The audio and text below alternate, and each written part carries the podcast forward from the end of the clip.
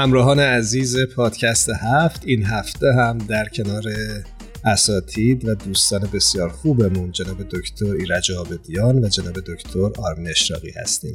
بهتون درود میگم به برنامه خودتون خوش اومدید. من هم خدمت شما دو عزیز بسیار خوش آمد میگم. بسیار خوشحالم از اینکه بار دیگه دعوت پادکست هفت رو پذیرفتید و امروز هم تونستیم در خدمت شما دو عزیز باشیم.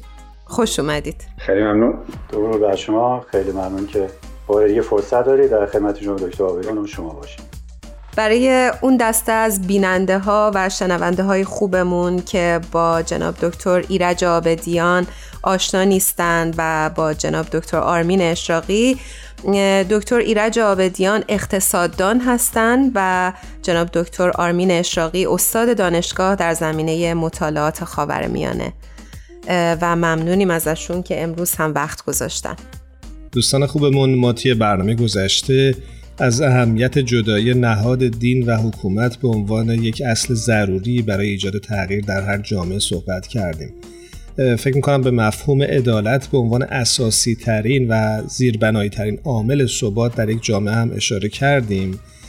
و فکر می‌کنیم که خوب خواهد بود که امروز از راهکارهای دستیابی به عدالت و همینطور برابری در یک جامعه بیشتر حرف بزنیم. جناب دکتر آبدیان از دیدگاه شما چطور می‌تونیم تحقق عدالت رو در یک جامعه تضمین کنیم؟ مسئله و مفهوم عدالت در جوامع جدید در صد سال گذشته تکامل خیلی شدیدی داشته.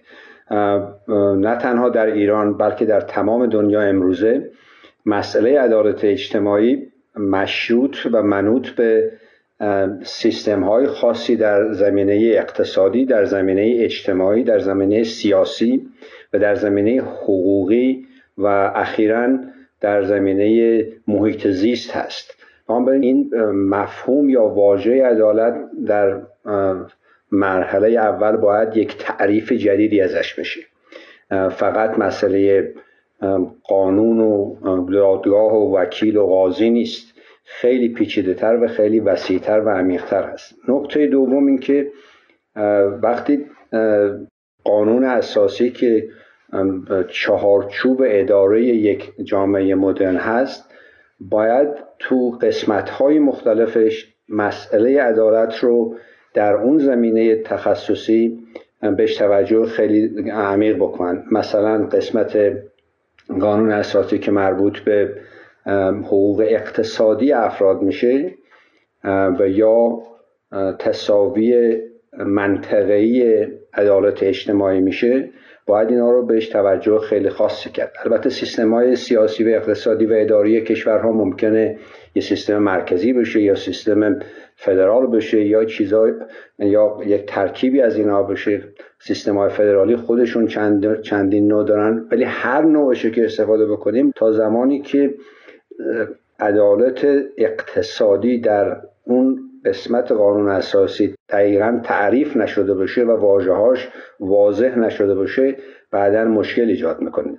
یک قسمت عدالت مسئله خود قانون هاست قانون هایی که زامن تداوم عدالت اجتماعی هستند یک قسمتش دیگه مربوط میشه به وظیفه دولت اگه دوست دارید یا دولتمندان یا حکمرانان که باید در مؤسسات اداری و کشورداریشون اون بنیادهایی رو ایجاد کنند که اون قوانین اقتصادی و قوانین حقوق بشری رو تبدیل به عدالت اجتماعی بکنه. و یک جنبش که با اجازهتون می‌خوام این مقدار به حساب پررنگش کنم در این زمینه این که این تقریبا چیز خیلی خیلی جدیدی هست اینه که مفهوم عدالت دیگه در سطح محلی و ملی کافی نیست. این جوامع مدرن یاد گرفتن از تجربه خیلی واضح شده واسه شما که شما خیلی از جوانب عدالت اجتماعی رو نمی‌تونید در سطح محلی و ملی کاملا حلش کنید. مثلا مسئله فقر یا تعدیل معیشت انسان ها یک چیزی نیست که فقط در سطح ملی بشه حلش کرد. باید یک جنبه خیلی قوی بین داشته باشه. مسئله تداوم محیط زیست هیچ کشوری فقیر یا غنی نمی‌تونه به تنهایی به مرحله عدالت اجتماعی بیاردش. بنابراین اینها جوانب مختلف عدالت هست در جوامع جدید که باید مورد توجه قرار بگیره و به صورت خیلی منظمی در طرح قانون اساسی در سطح ملی و بعدا در سطح بینالمللی مورد توجه بشه.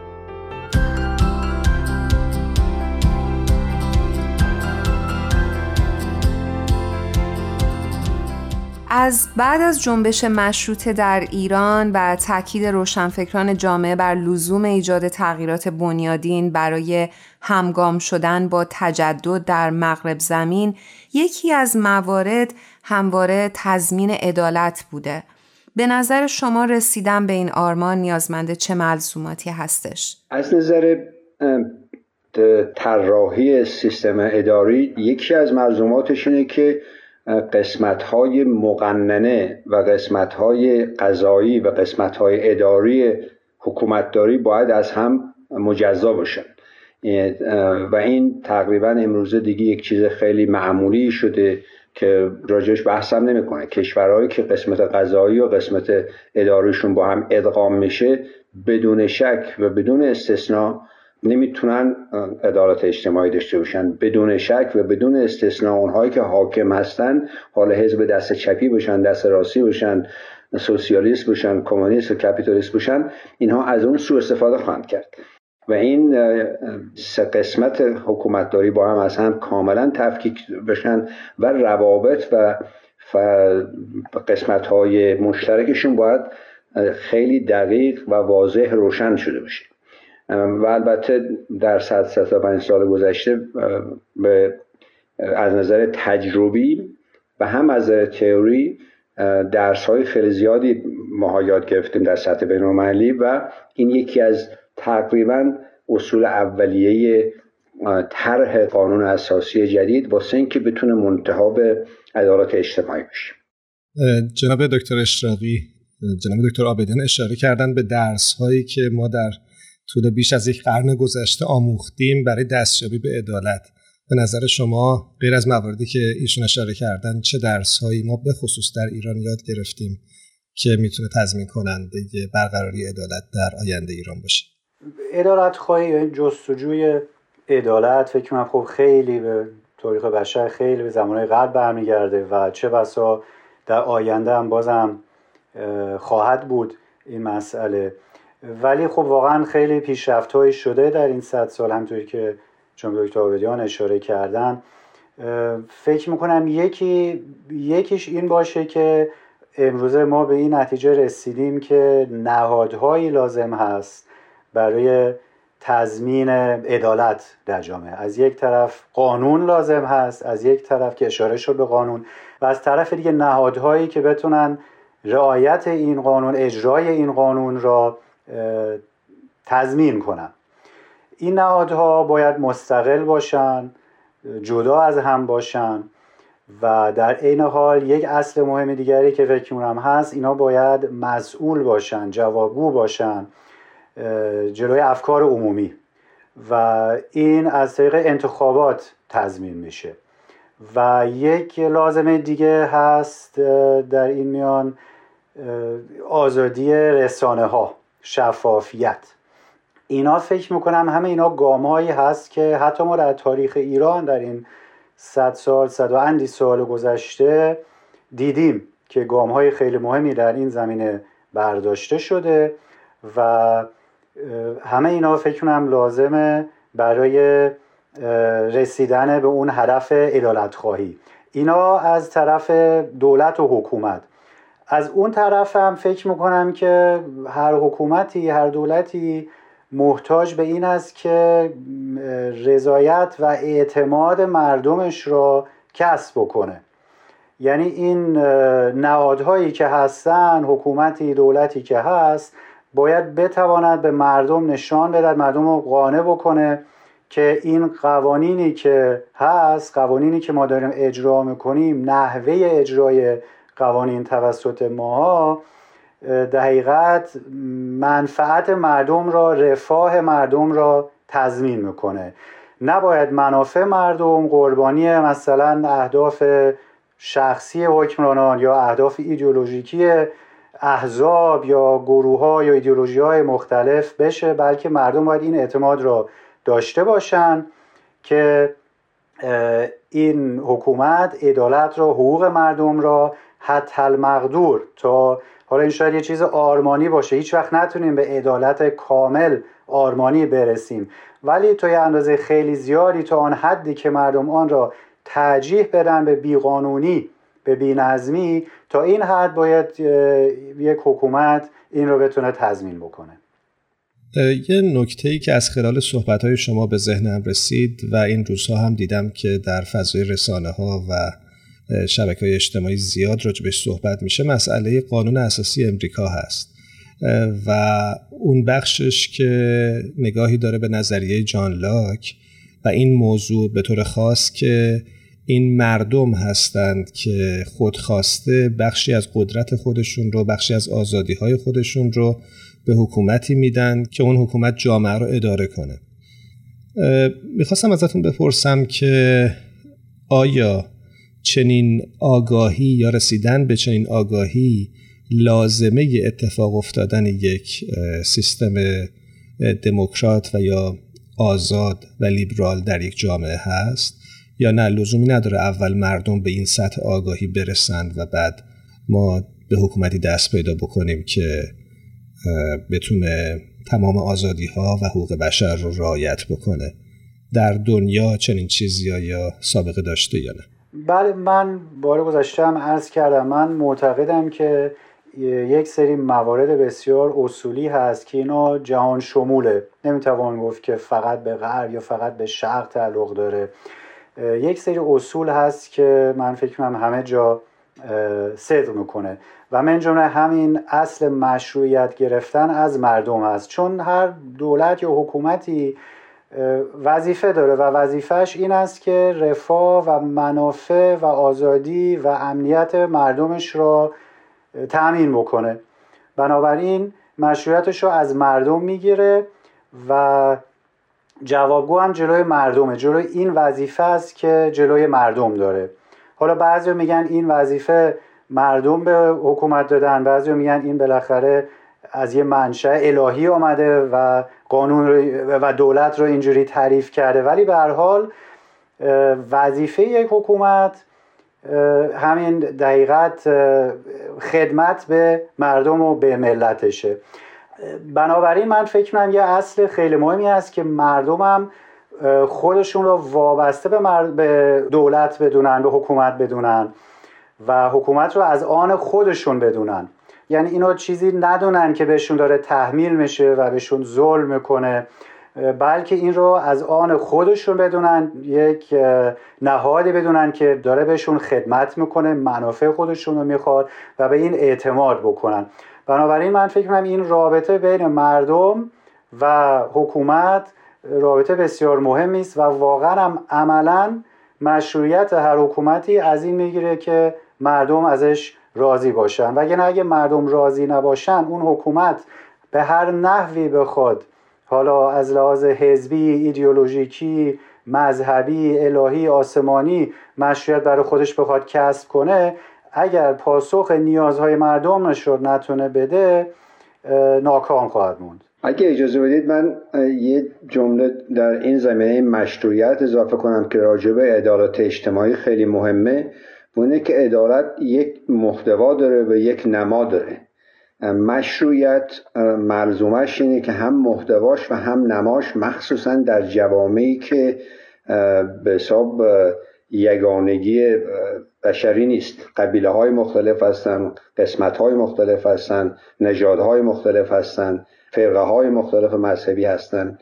و این محتوای عدالت منوط به اینی که در بنیادهای هم اجرایی و هم قانونی مسئول عدالت نمایندگی این گروه های مختلف وجود داشته باشه. مثلا اگر خانمات تو سیستم دادگاه نباشن قاضی نباشن وکیل نباشن حالا شما هر چقدر هم محتوای عدالت بگیری مطمئن باش که تو جامعه این شک هست این به حساب عدم مشروعیت هست که خانوما میگن اگه همه آقان خودشون می‌برن و میدوزن و واسه ما تصمیم می‌گیرن. بنابراین یکی از شرایط مشروعیت جدید در دموکراسی و در سیستم های جدید این است که باید خانم ها باید یک نقش خیلی فعال و شفاف و تقریبا مساوی با مرد داشته باشن. اگه توی جامعه باشی که سیاه و سفید باشن یا قبیله های مختلف باشن باید به صورت خیلی نمایشی و محتوایی هر دو اون افراد نمایندگی داشته باشن که هم ایده هاشون باشه هم مشروعیت بقیه جامعه کسب بشه که سیستم به کسی به به طرف کسی تنظیم نشده. واسه گروه خاصی یا نجات خاصی سوء استفاده نمی‌تونه بکنه. بنابراین یک ترکیبی از شفافیت نمایندگی و اتحاد عملی نه فکری و تئوری در عمل باید دیده بشه. و این یکی از عوامل خیلی مهم کسب مشروعیت و قبول سیستم اجتماعی و اقتصادی که منجر به عدالت اجتماعی میشه.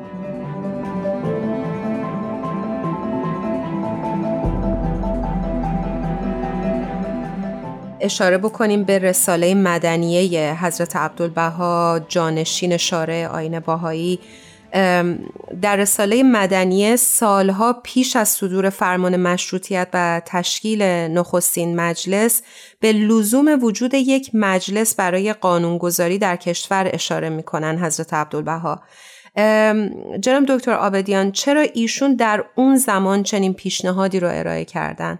تا اونجایی که به فهم بنده می‌رسید مقطع زمانی رساله مدنیت وقتی بود که نه تنها در ایران بلکه در سطح بین یک تفکیکی از سیستم های حکومتداری که همیشه یک سیستم استبدادی توش بود.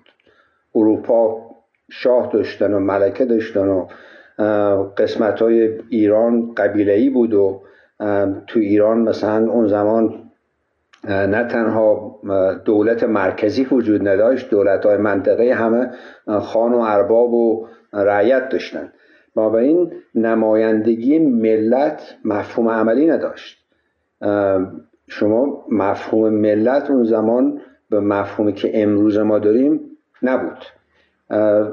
در اون زمان در رساله مدنیه پیشنهادی شده که باید یک مجلسی باشه که نمایندگی از تمام قسمت های کشور داشته باشه. یعنی همه باید خودشونو در تدوین قوانین مشترک ببینن. نماینده هاشون باید باشن باید واضح هم باشن. دستچین یک خانی یا یک سلشگری نباشن.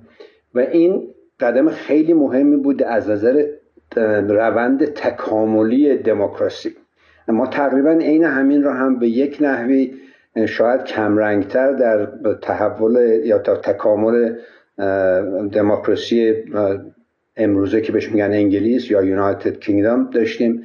تقریبا همینطوری بود که تکامل قوانین تکامل دموکراسی در جامعه یک عمل یک دفعه نیست. یک حالت و فلسفه تکاملی داره. در اون زمان قلدوری خانهای محلی قانون بود. اونا هم میبریدن و هم میبافتن و هر تصمیم می‌خواستن می‌گرفتن و بقیه مطیع بودن. بنابراین پیشنهاد تشکیل یک مجلسی که جنبه ملی داشته باشه نمایندگی ملی داشته باشه یک قدم بسیار بزرگی بود. به طرف تکامل دموکراسی در جامعه و یکی از قدم های خیلی اساسی واسه اجرای عدالت اجتماعی. البته نه تنها یک مجلس باید بود در اون زمان پیشنهاد راجع به یک قوه قضاییه مجددم بود تفکیک اینها بود و اینها تمام حالت تکاملی داشت. و همینطور که ما می‌بینیم در صد سال گذشته تو ایران ما یک مقدار در سه دهه پیشرفت کردیم. در چهاردهه گذشته عقب نشینی کردیم به صورت خیلی شدیدی. واسه اینکه در مشروطه اون زمان مذهب یه تحت اون شرایط سیاسی اجتماعی اون زمان مذهب یک به حساب موقعیت خاصی گرفت قدرت خاصی گرفت و این قدرت کم کم کم کم بیشتر و بیشتر و بیشتر شد. و در سالهای پنجاه و شست بیشتر دیگه با حکومت دارید به تضاد افتاد و در سالهای اخیر نتیجهش همه رو می‌بینیم. بنابراین تا اونجایی که فهم بنده می‌رسه اینه که از نظر تاریخ اون زمان این پیشنهاد بسیار قدم مهمی بود و امروزه به صورت خیلی کاملتری می‌تونیم بگیم که نه تنها باید یک مجلس مقننه باشه بلکه حکومتداری قسمت اداریش باید تفکیک بشه و خیلی واضح و شفاف بشه همینطور قسمت غذاییش و قسمت های بینالمللیش.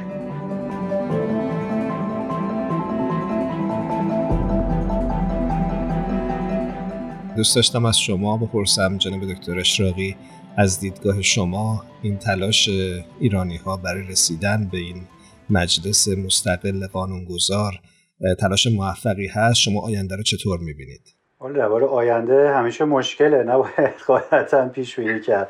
ولی من خیلی امیدوار هستم چون واقعا یک فرایندی می‌بینم که الان خیلی مدت هاست که داره صورت می‌گیره و پیش میره و من الان معتقدم که مراحل خیلی خوبی رسیدیم و خیلی امیدوارم به آینده نزدیک. و واقعا وقتی برمیگردیم چون اشاره شد به رساله مدنیه حضرت عبدالبها این رساله در زمانی نوشته شد یعنی در سال 1870 و خورده 75 فکر می‌کنم این حدودا که تازه داشت اواخر دوران قاجار بحث اصلاحات اجتماعی و سیاسی و اقتصادی داشت کم کم صورت می گرفت و حضرت عبدالبها در اون دوران این رساله را نوشتن و به صورت دقیقت گمنام یعنی بدون ذکر اسمشون هم منتشر شد چون قصدشون تبلیغ آین باهایی نبوده به هیچ وجه. بلکه قرار بود که یک سری اصولی را به رشته تحریر در بیارن که می‌تواند کمک کنه در این فرایند اصلاحات در این فرایند دقیقت پیشرفت. و واقعا وقتی می‌بینیم یک سری مسائلی اونجا مطرح شده که خب فکر کنم واقعا اساسی و حیاتی بوده و امروزه هم داریم به اینا نزدیک میشیم. یا حداقل خیلی نزدیکتریم تا 140 50 سال پیش. مثلا درباره لزوم وجود قانون لزوم نهادهای مستقل در لزوم شفافیت و پاسخگو بودن نهادها مثلا اونجا اشاره می‌کنن هر حاکم و والی هر منطقه و استانی نباید به صورت خودمختار و خودکام حکم اعدام صادر کنه اموال مردم رو غارت کنه. باید قانونی باشه باید نهادهایی باشه که اینا زیر نظر اونا کار کنن و جوابگو باشن. بعد ارز کنم که درباره انتخابات هست. درباره تبادل نظرات با خارج با غرب چون یه اون زمان می‌گفتن که ورود افکار غربی به مصابه کفر و ارتداده. اونجا حضرت عبدالبها خیلی قشنگ استدلال می‌کنن که نه اتفاقا باید با همه فرهنگ ها با همه ملت ها در تماس باشیم تبادل نظر باشه. اونا اگه غرب اگه قرار امروز جلوتر از ما باشه برای چند صد سال پیشتر از ما عقب بودن. و یه علتی داره که اینا الان جلو زدن. پس نمی‌تونه همه چیزشون اشتباه و بد باشه. پس بنابراین ما هم می‌تونیم یه چیزی از اونا یاد بگیریم. بعد درباره سیاست امور خارجه که میگن با همه ممالک دیگه قرارداد صلح ببندن دنبال جنگ نباشن و دولت یا حکومت باید تضمین کنه که مردم آزاد باشن و بتونن راه های جدیدی رو کشف کنن برای مشکلات جدید که بروز می‌کنه. کاملا یه دید باز از اون خودکامگی و تمامیت گرایی دولت شاهان قاجار از یک طرف و از اون طرف استبداد ارباب مذهب که خب شدت مخالف این نوع اصلاحات بودن به هر دوتاشون می‌پردازن. و یک راه فکر می‌کنم دیگری نشون میدن که در اون زمان هم یه مدارم خب انعکاس پیدا کرد و مورد توجه هم قرار گرفت نظریاتشون. ولی فکر کنم الان جالب باشه با دید امروز بعد از 150 سال باز برگردیم و این رو یه دور مطالعه کنیم. یه جمله آخرم این اشاره کنم. یه جا هست که میگن یکی از مشکلات این است که اتحاد وجود نداره. نه اتحاد بین ملت و حکومت وجود داره نه در میان خود ملت اتحادی وجود داره که همه بیشتر مشغولن که همدیگه رو تخریب کنن و ایراد بگیرن از همدیگه به جای اینکه متحد بشن و یه هدف مشترکی رو در نظر بگیرن و اون رو دنبال بکنن. امیدواریم که هر روز این اتحاد بیشتر بشه تا بتونیم به اون اهدافی که تصور می‌کنیم هرچه زودتر برسیم. خیلی ممنون از شما دو استاد عزیز. باز هم تشکر می‌کنم. امیدوارم که بیننده ها و شنونده های ما از این بحث خوششون اومده باشه. من که حقیقتا لذت بردم و بسیار یاد گرفتم. منم از سردتون متشکرم. امیدواریم که آینده ایران بهتر از امروزش بشه شب روزتون خوش. خدا خدا نگهدارتون. خدا نگهدار.